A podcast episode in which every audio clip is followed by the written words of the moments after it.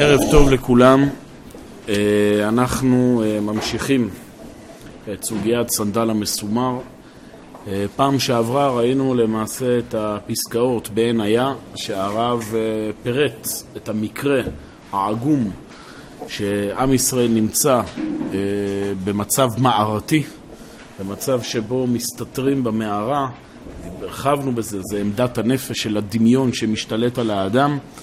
ולא מאפשר לו לראות מרחבים, לא מאפשר לו אה, לחתור למגע, אלא ניסיון, אשליה, שאני חי בעולם הווירטואלי שלי ועל ידי כך הבעיות נפתרות.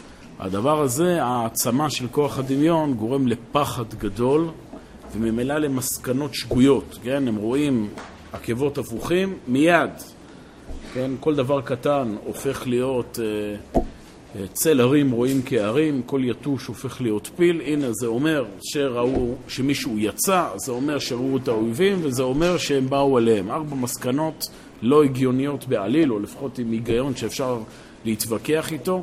הכל מיד מתקבל כעובדה ודאית ברורה, ויוצר את ההיסטריה.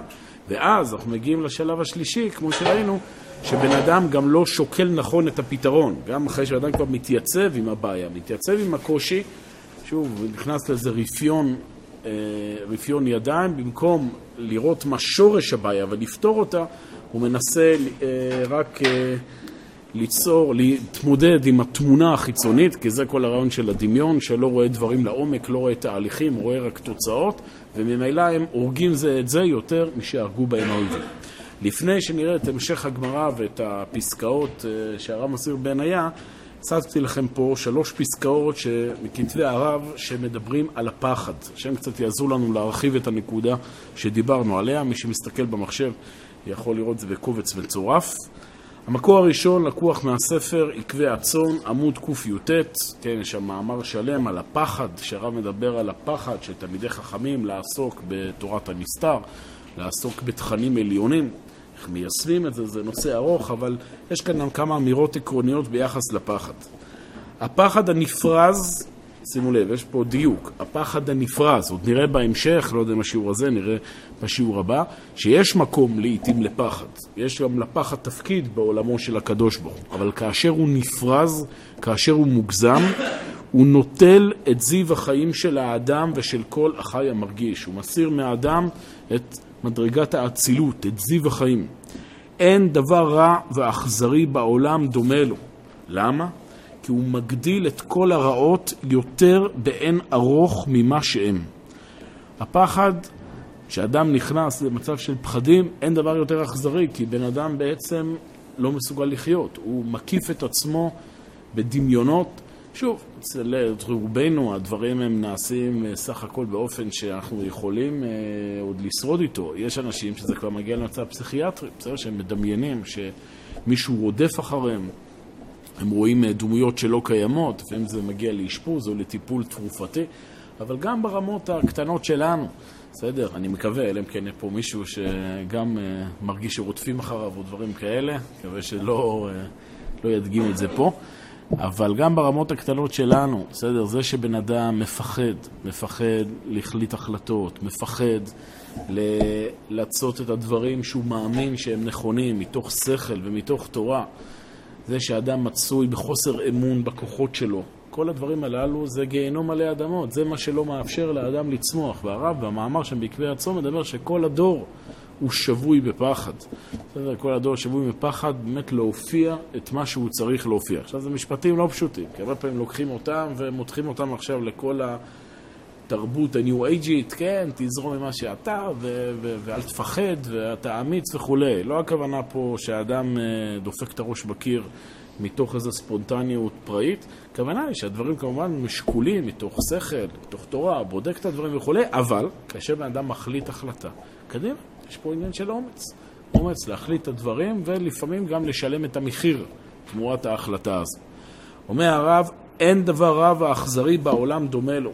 הוא מגדיל את כל הרעות יותר באין ארוך ממה שהם, הוא מאפיל את זוהר כל הטובות בחתירתו אשר יחתור מתחת לאשויותיהן של הטובות, לאגזים ששם צפונה רעה תחת הטוב הגלוי. זאת אומרת, הפחד הוא גם מעצים את הרעות, וגם מתחיל בתוך הטוב למצוא את הרע.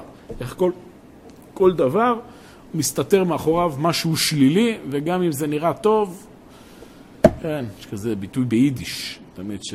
עוד פעם, זה אצל האשכנזים המרירים. אז uh, כל פעם שהיה איזה שידוך מוצלח, זה היה כזה ביטוי ביידיש, אתה יודע איך אומרים אותו ביידיש, רואה את התרגום שלו, הקלה יפה מדי. זאת אומרת, זה נראה טוב מדי, זה, זה, יש פה איזה קאץ', משהו כאן לא... כן, אנשים, זה... זה, זה יותר מדי יפה, יותר מדי יפה. איפה, איפה פה מנסים לעבוד עליי? זה נכון שבן אדם צריך באמת, אה, במקומות מסוימים בן אדם צריך להפעיל את ה... את ה...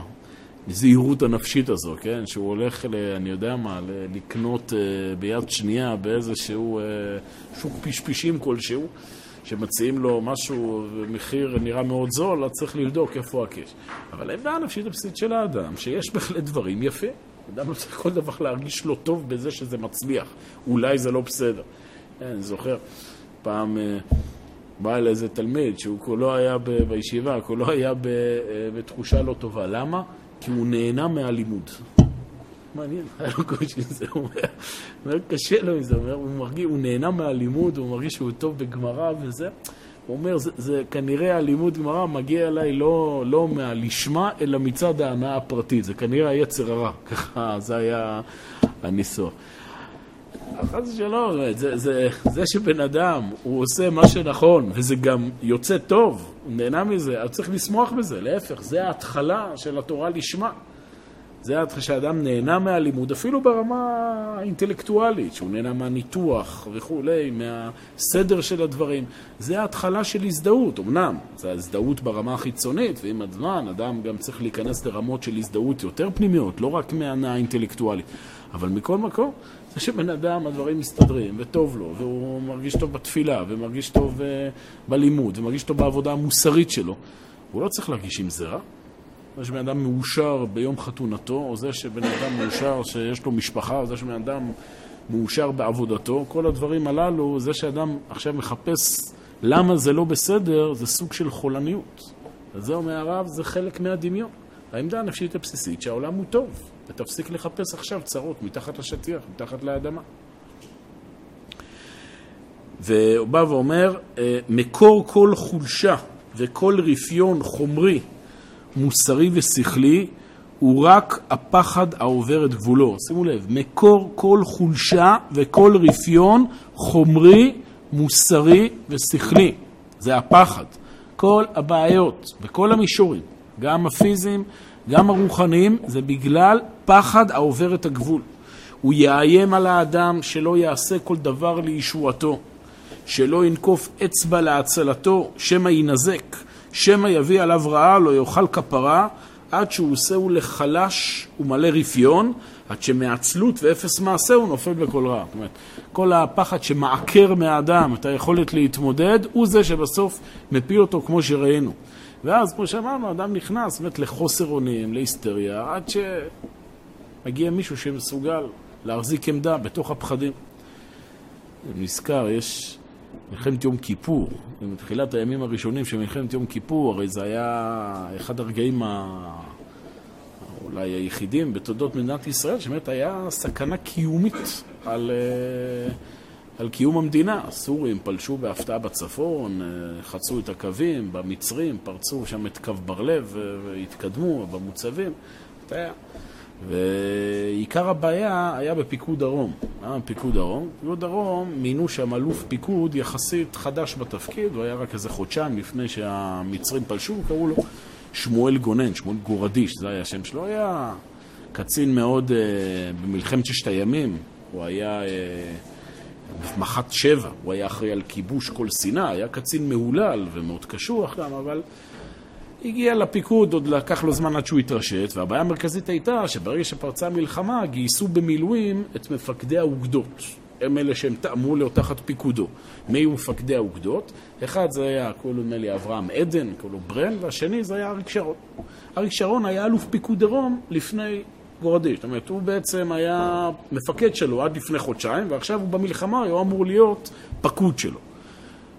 זה, לשרון זה לא התאים, כן? הוא לא, לא היה בנוי איזה שמישהו שהיה פקוד שלו ייתן לו פקודות, והוא עשה שם מה שהוא רוצה. בסדר, הוא... עכשיו יש טוענים שזה הציל את המלחמה, אני לא כל כך מבין בזה, אבל בסופו של דבר היה שם בלאגן שלם פיקוד דרום, וזה היה היסטריה, אנשים, המצרים פולשים, והשרשרת פיקוד לא ברורה וכולי, אז החליטו במטכ"ל לשלוח את הרב אלוף חיים בר-לב. הרמטכ"ל הקודם כבר יצא לפנסיה, יצא למילואים, הוא היה שר בממשלה, נדמה לי שר הבריאות. אז לקחו אותו במילואים להיות האחראי על פיקוד דרום, שיעשה שם סדר בין, ה... בין האלופים. אז קראתי אחד התיעודים של המלחמה, אחד, אחד הקצינים שהיה שם בבור הפיקוד של פיקוד דרום, הוא מספר ש... שהיה שם היסטריה מוחלטת, בקשר אתה שומע איך כל המוצבים זועקים לעזרה ו- והמצרים אה, מתקדמים ובלאגן עוד פעם בכוחות וזה ואז נכנס אה, בר-לב, כן, בתור האחראי על הגזרה, נכנס, כולם באו אליו מיד, יש כזה, יש כזה, היסטריה שלה וזה, אמר לכולם, טוב, תקשיבו, אני נכנס פה לחדר לישון שעתיים, בסדר, אני עייף, לחדר, תעירו אותי עוד שעתיים, נדבר. בסדר? מספר שמאותה שנייה כל החדר הפיקוד אה, נכנס ל... לרגיעה. זה לא פשוט, אנשים, אה, זה אנשים שמסוגלים בזמן של התמוטטות של מערכות להביט דברים בצורה שכלית, נפשית, יציבה. בסדר? זה באמת אנשים שיכולים להנהיג, גם אה, ברמה. אגב, בצפון שם היה אותו דבר, בצפון היה התמוטטות של הקווים. מה החזיק שם בסוף את הקו, שהסורים לא יפלשו? זוכרים את הסיפור. איזה קרב שריון עצר שם את הסורים שיפלשו לרמה, לתוך uh, ישראל? לא, אתם מכירים את זה. קהלני, בעמק הבכה. כוח צביקה זה היה... אה, זה לא עצר את הסורים, זה היה מעשה גבורה מאוד גדול של מישהו שם שהצליח לפגוע בהרבה טנקים, אבל מי שבאמת עצר את השטף של איזה 300 טנקים סורים שהגיעו לעמק הבכה, שם ליד קיבוץ אלרום, וקהלני היה שם עם איזה פלוגת אה, טנקים, 11 טנקים, ועצר 300 טנקים. זה משהו שעד היום לומדים אותו בכל uh, בתי הספר, uh, מנהיגות צבאית, מה היה שם. בכל מקרה, אבל איך הוא החזיק? באים 300 טנקים. אז מי שהיה מפקד האוגדה שם זה היה רפול, רפאל איתה. אז הוא... היה בקשר עם קהלני, וכל הזמן אמר לו, עוד חמש דקות, תחזיק מעמד, עוד חמש דקות, תגיע עזרא. עוד חמש דקות, תגיע עזרא. ככה החזיק אותו שם איזה עשרים שעות, כן? כל חמש דקות תגיע עזרא. אחרי זה הסתבר שלא הייתה שום עזרה. אבל גם אנשים שמסוגלים אה, כנגד כל הסיכויים. כל זה, זה אנשים שבאמת העולם הערכי והשכלי הוא מאוד מאוד יציב וברור. בסדר? ואז מסוגלים שגם בזמן שהדמיון, בזמן שהתמונות, אתה רואה מולך את הכל מתמוטט, אתה מסוגל לראות את המטרה ולהוביל הלאה. מעין זה, בסדר, לא, אף אחד מאיתנו כנראה לא הולך להיות עכשיו אה, אלוף פיקוד דרום, אבל מבחינה נפשית ורוחנית, מעין זה שאדם מסוגל גם ברגעים קשים, בחייו האישיים, גם בעת שהדברים נראים מתמוטטים, להחזיק עמדה. זה קשור לרעיון הזה, מה שראינו פעם שעברה. זה קשור לעבודה של שנים כן? זה לא מגיע במשהו שהוא בבת אחת, שאדם פתאום אומר בעזרת השם יהיה בסדר, כל המתרפא מדברי תורה, אתם זוכרים מה שאמרנו פעם שעברה? אין, לו, אין בו כוח לעמוד ביום צרה. אבל כאשר אדם בונה במהלך שנים עבודה רוחנית, מוסרית, של דחיית סיפוקים, של השלטת המימד הרוחני על המימד החושני, הדבר הזה יוצר אצלו מוצקות נפשית, שגם ברגע האמת, גם ברגע המשבר הוא מסוגל להחזיק. כן, רצית לשאול משהו? איך בונים. מה זה תהליך ארוך. תהליך ארוך. זה לא משהו שרק אה, מספיק אה, לשלוף את הקדוש ברוך הוא ברגעים הקשים, ואדם שבנה עצמו עולם חושני, יהיה לו בעיה לעבור בבת אחת לעולם רוחני. אדם שבמהלך שנים טיפח את העולם הרוחני, אז כל החיים צריך... הוא זוכר מה העיקר ומה טפל. תראו את הפסקה השנייה במידות הראייה, אה, מידת הפחדנות. מה זה? יש פה עוד דפים אולי?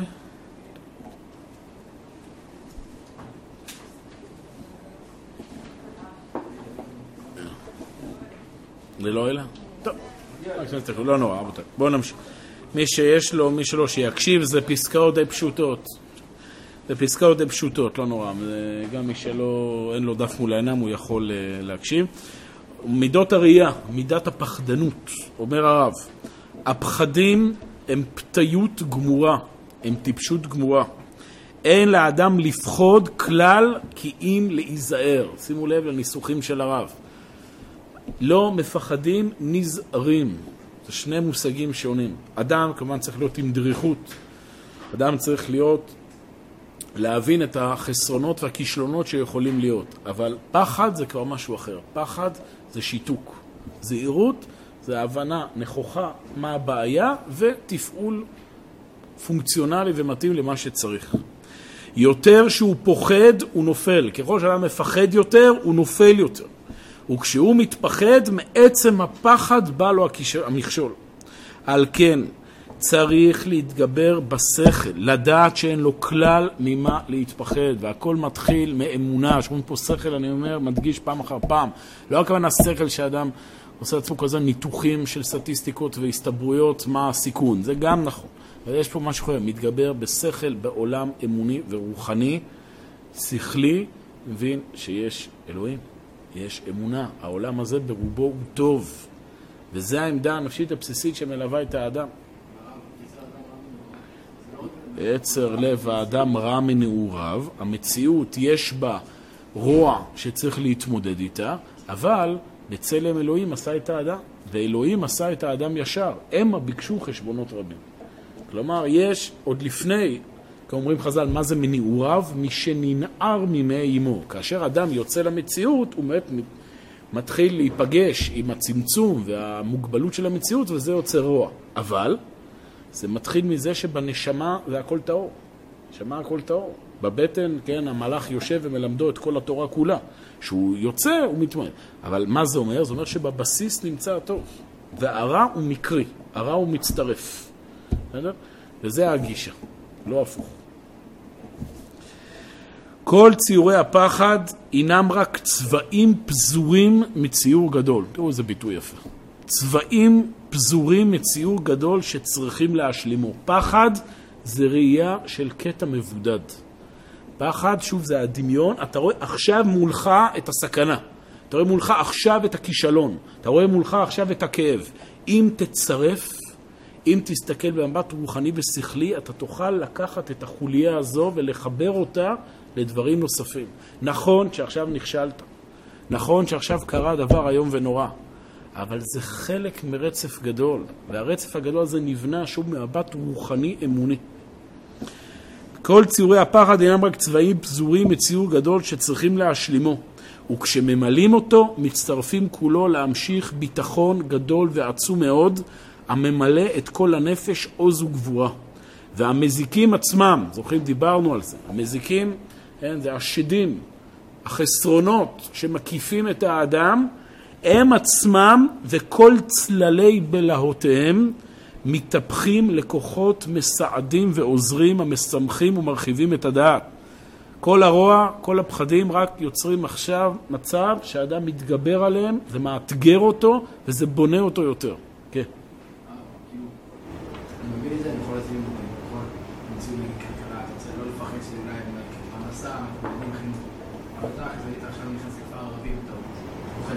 זה משהו שמראש, אדם עשה החלטה, ברור. אדם אמור, אז אדם, אדם אמור מלכתחילה, בשכלו, למנוע את עצמו להיכנס למצבים כאלה. עכשיו שזה קרה, לא משנה מאיזה סיבה שלא תהיה, באשמתו או שלא באשמתו, עכשיו שיתמודד עם המקסימום שאפשר, ברור, ברור, הפחדים הם קיימים בכל רגע ורגע, בטח שאתה... לא לפחד, גם פה... פה, תראה, זה מדרגות, אבל מצד האמת, גדולי עולם, גם כשהם עמדו מול מדורות האינקיביזיציה, הם לא פחדו, מה זה לא פחדו? הם הבינו שהם הולכים לסיים את חייהם, אבל היה משהו יותר גדול שהחזיק אותם. מה גורם לבן אדם, אה, אה, ל... יודע מה, איך קוראים לשני עולי הגרדום שם, ששמו רימון ביניהם והתפוצצו, כבר שכחתי, איך, מה? אפשטיין וברזני.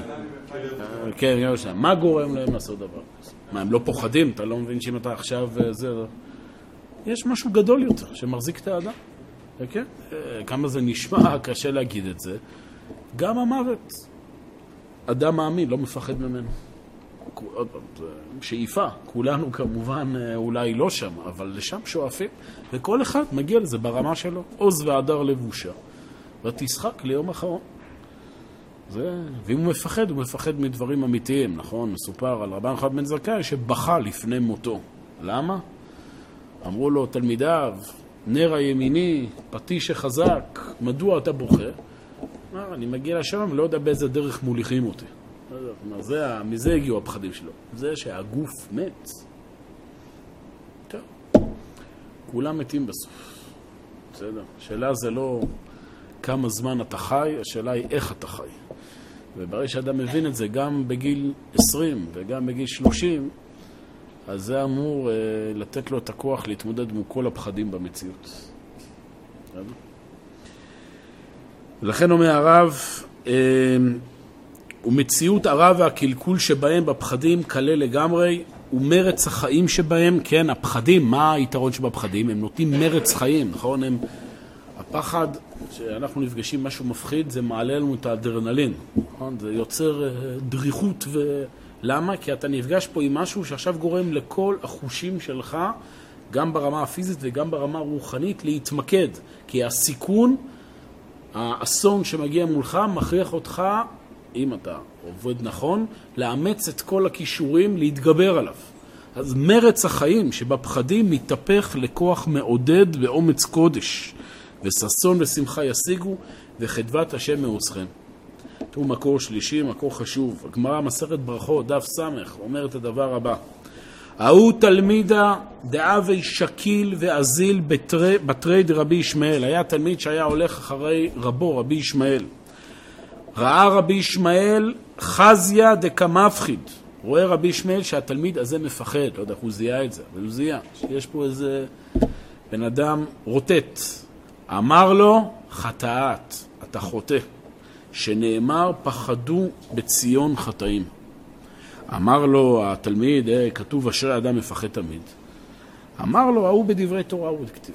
מסביר הרב. הפחד יבוא מפני מצב הנפש שאינו דומה ומתאים אל המציאות הכללית. כי כל דבר ועניין המתאים אל המציאות הכללית אין לפחוד ממנו. הרב כותב את זה גם באורות התשובה. מאיפה מגיע הפחד? לא רק פחד, מאיפה מגיעה התחושה הלא טובה לאדם? תשובה. הפחד מגיע כאשר האדם מרגיש בצורה פנימית שהוא הולך בניגוד למציאות. נכון? יש לכולנו לפעמים נקיפות מצפון. מה זה נקיפות מצפון? נקיפות מצפון, עשית איזה מעשה שאתה מרגיש לא טוב איתו. אתה מרגיש שאתה לא בסדר. מה זה לא בסדר? יש איזה סדר, יש איזה כיוון שהמציאות צריכה לזרום אליו, ואני בניגוד לזרם. כשאדם הולך בניגוד לזרם, במשמעות השלילית, שהזרם הוא חיובי, צפה להתנגשות.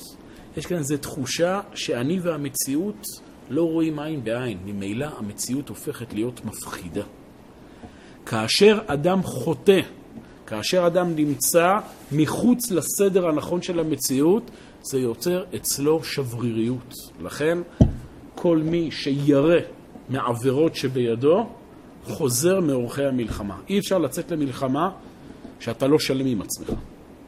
שימו לב שגם אנחנו, כאשר אדם עשה איזשהו חטא, זה יוצר חוסר עמידות בכל הנפש. בסדר?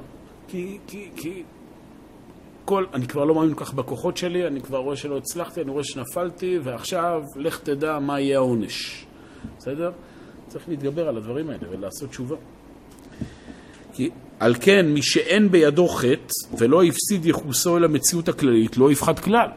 אדם ששלם עם עצמו, שעושה את הדברים שהוא מאמין, מתורה, שהם נכונים, לא יפחד כלל. רק החוטא שניתק את נפשו מסדר המציאות הישר על פי דרכיו המעוותים, הוא יפחות. ולכן אומר לו רבי ישמעאל, חטאת, מה זה החוסר יציבות הנפשית הזו? מה זה? יש, עוד מעט, אני אומר פה דברים, הגמרא, הרב, מדברים בגמרים עקרוניים מבחינה רוחנית. יש לפעמים חלילה מצבים שבן אדם, זה לא תלוי בו, בסדר? אנשים שעברו טראומה, אנשים שיש להם איזה בעיה נפשית מולדת, כן? לא עכשיו חלילה כל מי ש... אה, כן, מתנהג קצת בחוסר יציבות, זה אומר שהוא חוטא במשמעות. זה לא כן עכשיו על המציאות העקרונית. המציאות העקרונית שאדם מאמין, או, כדברי השיר, אני חושב, אז דברי השיר. של המשורר האומה הישראלית, מי שמאמין לא מפחד, נכון? את האמונה לאבד. אני כבר אמרתי לכם, אני חושב את זה פעם, שהשיר הזה, אני התעמקתי בו, ויש פה סתירות פנימיות בשיר הזה. נכון? תחשבו על זה. מי שמאמין לא מפחד, את האמונה לאבד. יוצא שמי שלא מאמין, אז בכלל אין לו מה לפחד, כי אין לו אמונה שהוא יכול לאבד אותה. חשבתם על זה? תעמיקו, תראו, יש פה... מן הסתם יש פה משמעויות נסתרות, אני לא, לא חלילה שואל, אני רק אומר, קשיא, קשה על, ה, קשה על השיר, צריך ל, ל, להעמיק בו וזה, אבל כל מקום, אי אפשר, הרישה של השיר זה בוודאי אה, מילים שיכולים להיחקק יחד עם דברי חז"ל לדורי דורות. מי שמאמין לך, אה? איך, נו? אם היה לך יעלום עכשיו היה ששווה נגיד 500 דולר, הוא יכול 500 דולר. יפה, יפה, יפה מאוד, יפה מאוד. יישבת את רבינו. אז כנראה זו הכוונה הפנימית שלו. מי שאין אמונה הוא כל כך חסר שהוא בכלל לא מרגיש אפילו את הפחד של החוסר שלו. יפה. טוב, אבל אה, אומר הרב, אה, אה, בכלל לפי מושגי השכל הטהור אין מקום כן, ובכלל, לפי מושגי השכל הטהור, אין מקום לפחד. על כן, כל זמן שאדם הולך בדרכי היושר ומתייחס אל השכל ודבק עמו, אינו מוכשר להיות מתפחד. אמנם בעבותו דרכו, ויצא מדרך השכל אל אשר ישאהו הדמיון, אז כבר יש מקום לפחד. כי בסדרי הדמיון ישנם הרבה בלהות נוראות. שוב, כשאדם מאבד את האחיזה בשכל ונכנס לעולם הדמיון, דמיון אמרנו לעולם החושים, עכשיו אל תתפלא שאתה נמצא בחוסר יציבות. כמו שאמרנו גם שהאדם מתחיל לנעוץ את ההנאה שלו בעולם החושני, עכשיו פתאום כשזה נעלם, אל אה, תתלונן. מה אתה רוצה? אתה התמכרת להנאה מהסוג הזה. לא בנית לך משהו אלטרנטיבי. כי בסדר הדמיון ישנם הרבה בלהות נוראות. על כן מאן מפחיד אינו כי אם חטאה. הנקשר אל הדמיון ושולט עליו הפחד, שהוא בא מהדמיון המתפרץ אל הדעת. בהמשך הפסקה מסביר הרב, אם כן, למה כתוב השד המפחד דוד, ההוא בדבר, בדברי תורה כתיב. זה רב שיש דברים מסוימים במציאות שצריך להיות בהם יותר דרוכים, זה הכוונה, השד המפחד תמיד. כמו דברי תורה, זאת אומרת, אדם שרוצה לקנות מעלות רוחניות, שזה משהו ש... הוא מאוד שברירי, כן, אדם בקושי משיג אותו, ואם אדם, כן, עוזב את התורה יום, כן, כי תעזבני יום, יומיים מעזבך, זה משהו שצריך מאוד לשמור עליו, אז בדברי תורה, דברים כאלה, צריך יותר דריכות מהרגיל, אבל לא פחד, לא פחד במשמעות של אה, חוסר אונים וחוסר אה, יציבות. שוב, כשהדברים לא מגיעים, זה, זה היסטריה. והנה, עכשיו נראה את הפסקה הבאה. תסתכלו בבקשה את, ה, את הפסקה A, אנחנו חוזרים לסיפור שלנו. זה בסך הכל קובץ מקורות שבא לתת קצת העשרה מדברי הרב בתחום של הפחד. ממשיכה הגמרא ואומרת, אחרי שראינו את הסיפור, כן, על האלה במערה, רבי אלי בן רבי אלעזר, ברבי אלעזר אומר, במערה היו יושבים ושמעו קול, כן, טעות, ושמעו קול מעל גבי המערה. כי סבורים היו שבאים עליהם אויבים, דחקו זה בזה והרגו זה את זה יותר ממה שהרגו בהם האויבים. מה השינוי בגרסה? יש פה שני שינויים. מה ההבדל בין הסיפור הזה לבין הגרסה הקודמת שראינו? אה? א', שמעו קול וזה לא סנדל המסומר, כן, שמעו קול. דבר שני, מה? הבחנה יותר דקה? לא אמרו שהם יוצא כמעט. בדיוק. לא בדיוק, בגרסה הראשונה כתוב שת השמד היה ונכנסו למערה. כאן זה לא שת השמד, הם יושבים במערה. זה המקום הטבעי, מה שנקרא. שם היה מדובר, שת השמד, ואז קבעו כללים, אני נכנס להיכנס, אני רוצה לצא, פה זה לא ככה. כולם יושבים במערה.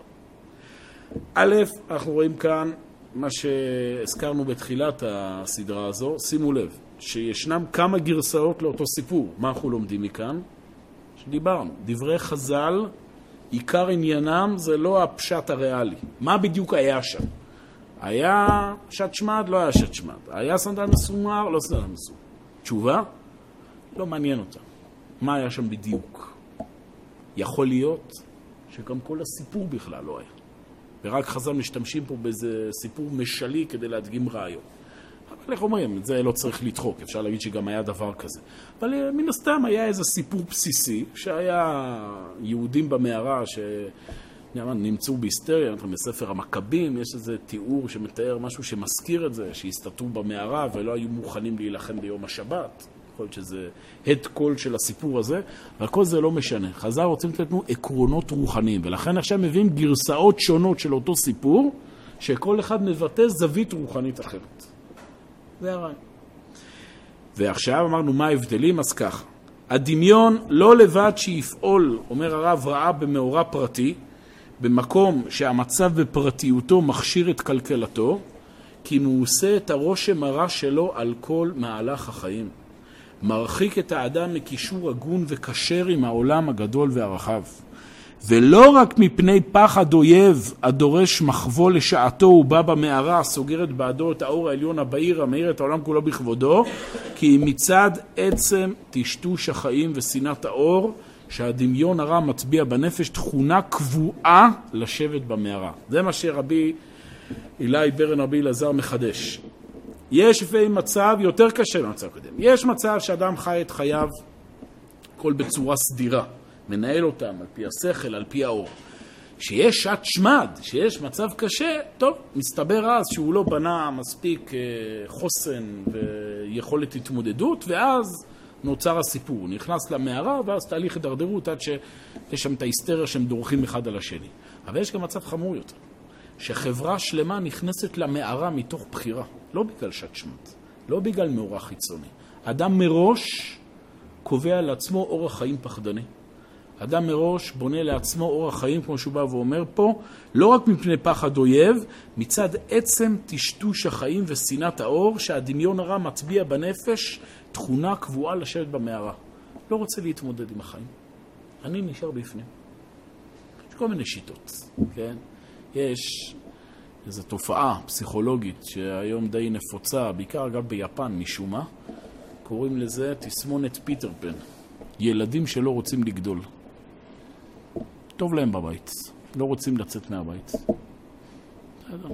שם זה מדובר ממש באנשים, בחורים ובחורות מגילי 20-30 שנמצאים בתוך חדר סגור, היום בגלל האינטרנט יש אפשרות בעצם לנהל חיים שלמים וירטואליים, מזמינים אוכל וכולי, על חשבון ההורים, אני יודע מה, אולי חלקם אפילו עובדים, אבל לא מוכנים להיות במגע עם העולם החיצוני. זה מקרה קיצוני כמובן, מצב uh, כבר uh, נפשי. אבל יש גם מצבים אחרים. זה יכול להיות מצב של זוג ילדים שלא מוכן להתנתק מההורים שלו. על כן יעזוב איש את אביו ואת אמו, דבק באשתו והיו לבשר אחד. גם פחד מליצור מערך חיים חדש. לפעמים זה מגיע מהצד של ההורים. יש דבר שנקרא basement. שמעתם פעם על, ה... על המושג הזה? basement זה דירת משנה. זה הדרך האלגנטית להשאיר את הילדים צמודים אליך. בואו, יש לכם פה basement, דואגים לכם הכל, לא צריכו לשלם שכר דירה, תהיו לידינו וכולי. טוב, לפעמים מצב שבתור מצב זמני הוא פתרון, אבל uh, זה לא עובד ככה. אי אפשר להשאיר את הילד כל הזמן תחת הסינור של אימא. למרות שאימא הייתה רוצה שם להשאיר אותו, לבנות לו בית ולגדל אותו שם ככה, מתחת לסינר עד... אז זה צריך לשלוח את הגוזלים החוצה, כן, שידעו, שילכו ו... אחרת, אומר הפסוק, אם זה לא קורה, איך זה הולך? נשים רחמניות בישלו ילדיהן, זה דורשים, כן, בקללה. ידי נשים רחמניות בישלו ילדיהן.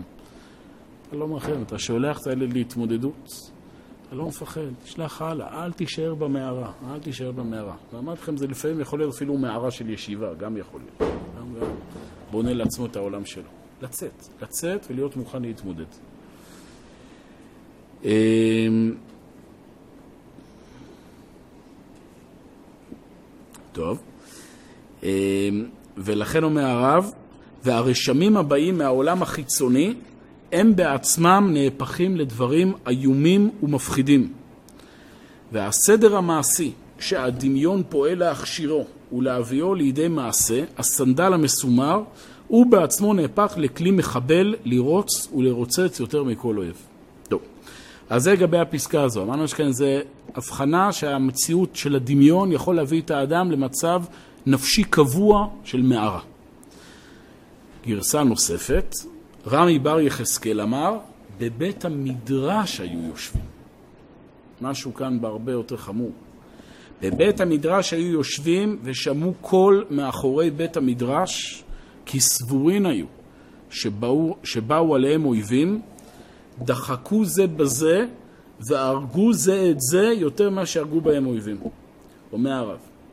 לאו דווקא את הפעולות החומריות, את החיים החשוכים של עסקי החומר מהפך הדמיון לרעה. כשידו כבדה מצד ההתמכרות היתרה לצידו, מהפך גם כן את האור לחושך. וממקום שהאורה צריכה לצאת, מבית המדרש, משם יוצאת מערה ופחד רעה.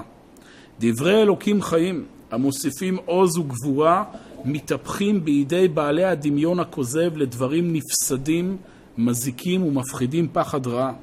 וכל זה בא מצד הירידה הראשונה של עזיבת השם וחידלון ההסתכלות של דעת אלוהים באמת, על כן נכנס כל זוועת הפחד הדמיוני הנהפך לרועץ גם בבית המדרש, ועושה שמות יותר מכל צר ואויב. אנחנו מגיעים פה, מה שנקרא, לשפל התחתית. החברה נמצאת בהתמוטטות. מה ששולט זה הדמיונות, זה ההיסטריה, זה התקשורת, זה הרגשנות הפרועה, כל דבר זה ניפוח, כל דבר הופך להיות אה, מאיים ומפחיד, כל דבר הופך להיות קטנוני ומרושע. טוב, מאיפה תבוא התקווה? תקווה תבוא מבית המדרש. תבוא תקווה מתורה שתחנך את האנשים לשכל, לשליטה, לעולם מוסרי, לעולם רוחני ששולט על העולם החושני.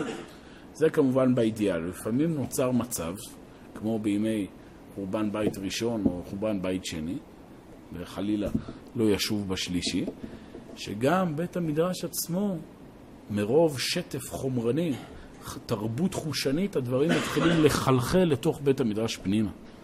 אדם מתחיל לקחת את הרעיונות הגדולים של חז"ל, את הרעיונות הגדולים של התורה, וגם אותם מתחיל להשליך על הפחדים הקטנים שלו. לפני כמה שנים, היה לי חבר שגר בגוש קטיף. בסדר? עוד לפני ההתנתקות, שעוד היה מצב יחסית... אה, כן, כאילו היה כמובן מקום מסוכן, אבל לא, לא היה עוד קסאם, לא שום דבר. גרו, גרו שם אנשים הרי כמה שנים. אה, נולד לו ילד, היה ברית. נסעתי, אני ועוד כמה חברים נסענו לברית. הסתבר שאנחנו היינו האורחים היחידים. המשפחה של אותו חבר לא הגיעה לברית. למה? כי הם שאלו את הרב שלהם. הרב שלהם אמר, זה פיקוח נפש. ונשמרתם מאוד לנפשותיכם. דוגמה. יש כאן משהו שמבחינה הלכתית הגיונית הוא לא נכון. לא מדובר כאן עכשיו להיכנס לתוך uh, עזה, כן, uh, ולהתאבד. מדובר כאן על משהו שאנשים גרים בו ביום-יום. נכון, יש כאן יותר סיכון מאשר אתה גר בתל אביב. אבל בזה יש גם שיקולים נוספים. שיקול של יישוב ארץ ישראל, יש שיקול פשוט, שאתה משאיר את המשפחה שלך מופקרת שם. שאח שלך ירגיש ש... שכל המשפחה שלו לא משאיר אותו בשמחה של הילד אה, לבד, של הלידה לבד. אבל חשבון תורני קטנוני, הוא מביט על הדברים בצורה כזו. מה חשוב? חשוב זה הדאגה לי, נכון? לי, שלי לא יקרה שום דבר. כמובן, בשביל העולם הרוחני, כדי שאני אמשיך לקיים תורה ומצוות, לא, לא חלילה בשביל משהו אחר. ואז דברי תורה שאמורים לתת לאדם עוז וגבורה, הם עצמם הופכים להיות מחלישים. מתחילים להישמע ביטויים כאלה, אין לנו על מי להישען, אלא על אבינו שבשמיים. עכשיו, זה משפט נכון, אבל מתי אומרים אותו? ובאיזה קונטקסט אומרים אותו? הכוונה היא שאדם צריך לדעת שכל הכוחות שלו בסופו של דבר מגיעים מאבינו שבשמיים. אבל לא זה שעכשיו בן אדם מגלה רפיון וייאוש וחוסר אונה. זאת לפעמים, הפוך על הפוך, כאשר לא לומדים תורה לעומק, כאשר לא נחשפים לעולם הפנימי, דווקא העולם הרוחני גורם חולשה לאדם. העולם הרוחני שאמור לגרום לאדם להפך, את השליטה השכלית, מתחלפת הרוחניות במיסטיקה. רוחניות זה משהו, זה עולם של קדושה, שאמור להוביל את האדם להתנהלות נורמלית בתוך העולם הזה, בתוך המציאות הבריאה והפשוטה של העולם הזה. מיסטיקה זה בריחה לעולם רוחני שמתנתק מהעולם הזה. וכאשר אתה מתנתק מהעולם הזה, אחד הדברים הכי בסיסיים שאתה מתנתק מהם זה יכולת הגבורה ויכולת העמידה מול האתגרים.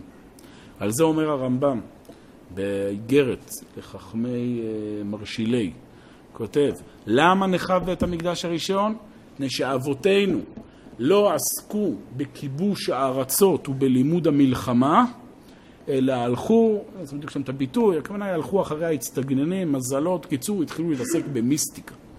עזבו את העולם הנורמלי, את העולם הבריא, את העולם שדורש מאדם התמודדות וגבורה, וברחו לעולמות רוחניים, שכאשר הם לא מחוברים אל התורה בעומקה, הם הופכים להיות מאוד מאוד שבריריים. מאוד מאוד שבריריים. ודווקא מבית המדרש יוצאת חולשה ולא גבורה. לא, לאו דווקא את הפעולות החומריות, את החיים החשכים של עסקי החומר, מהפך הדמיון לרעה. כי כשידו כבדה מצד ההתמכרות היתרה לצידו, מהפך גם כן את האור לחושך. גם את האור הופך להיות חושך, שיהיה ברור. אין הבדל גדול בין אדם שמפחד על העולם החומרי שלו, לבין אדם שמפחד על העולם הרוחני שלו. זה הבדל כמותי, לא הבדל איכותי. זה שבן אדם אגואיסט ומה שמעניין אותו בחיים זה להרוויח כסף, וזה שבן אדם הוא אגואיסט רוחני ומה שמעניין אותו זה להרוויח מצוות ומעשים טובים, אז זה נכון שזה שהוא אדם אגואיסט רוחני, לפחות הוא מבין מה העיקר ומה טפל בחיים. אבל בעומק העניין, מבחינה נפשית אין הבדל גדול. שניהם מדובר באנשים שמה שמעניין אותם זה התועלתניות שלהם, לא הצד הערכי מצד עצמו, האמת מצד עצמו. רק שהשני עשה לעצמו חשבון נכון. אמר, תשמע, למה אני משקיע פה עכשיו 70 שנה בשביל משהו שאני מילא הולך למות? בוא נשקיע דיבידנד לטווח ארוך. בסדר? תוכנית, אה, איך קוראים לזה? רב, אה, יש כזה, רב שנתית, רב דורית, רב אה, זה. אני משקיע פה משהו לעוד, לנצח. אז לפעמים חז"ל גם מתבטאים ביטויים כאלה, כדי ש... עוד פעם, לפנות גם במימד הנפשי הזה לאדם, מחשב שכר מצווה כנגד... אבל אומר לך, אל תהיו כעבדים המשמשים את הרב על מנת לקבל פרס. זה מצב נפשי לא בריא, זה שבן אדם כל הזמן עסוק רק בתועלתניות הפרטית שלו. ואם בן אדם עסוק בתועלתניות הפרטית שלו, ולו הרוחנית, אז הוא גם פחדן. כי מה חשוב בחיים? מה שחשוב שאני לא אפגע מבחינה רוחנית. אז למשל, אני לא מוכן לעזוב את ירושלים. אבל עם ישראל זקוק לדברים אחרים. עם ישראל זקוק שתגור במקום אחר. עכשיו, לפעמים זה שיקול. אתה אומר, אני עוד לא מחוסן נפשית לעמוד במקום אחר וכולי. בסדר, זה שיקול אה, לגיטימי. אבל לא, אני אומר שאדם מחוסן נפשית, מה? יותר נוח. מבחינה רוחנית יותר נוח. זה גם סוג של פחדון. אדם מסוגל, לא הולך לקיים מצוות מסוימות, כי שמא זה יפגע בו מבחינה רוחנית.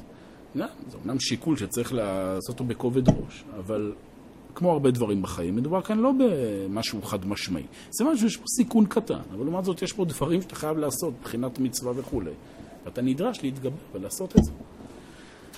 לצערנו, לפעמים זה לא מופיע ככה. לפעמים דווקא אותו, אותה חברה שאמורה לשאת את שם השם בעולם, דווקא היא לפעמים קצת מגלה רפיסות מול האתגרים. וזה לא אמור להיות ככה. זה אמור להיות שאנשי אמונה, אנשי הגבורה בכל התחומים. ומשה רבנו מסוגל גם להגיד לקדוש ברוך הוא, מכן הנה מספרך אשר כתבת. כלומר, אני מוכן להקריב את העולם הרוחני שלי, לא העולם הגופני, העולם הגופני פשוט, מה אכפת לו למות? העולם הרוחני. למה? בשביל שהאמת תופיע בעולם. בשביל להתחבר למשהו גדול יותר. כן.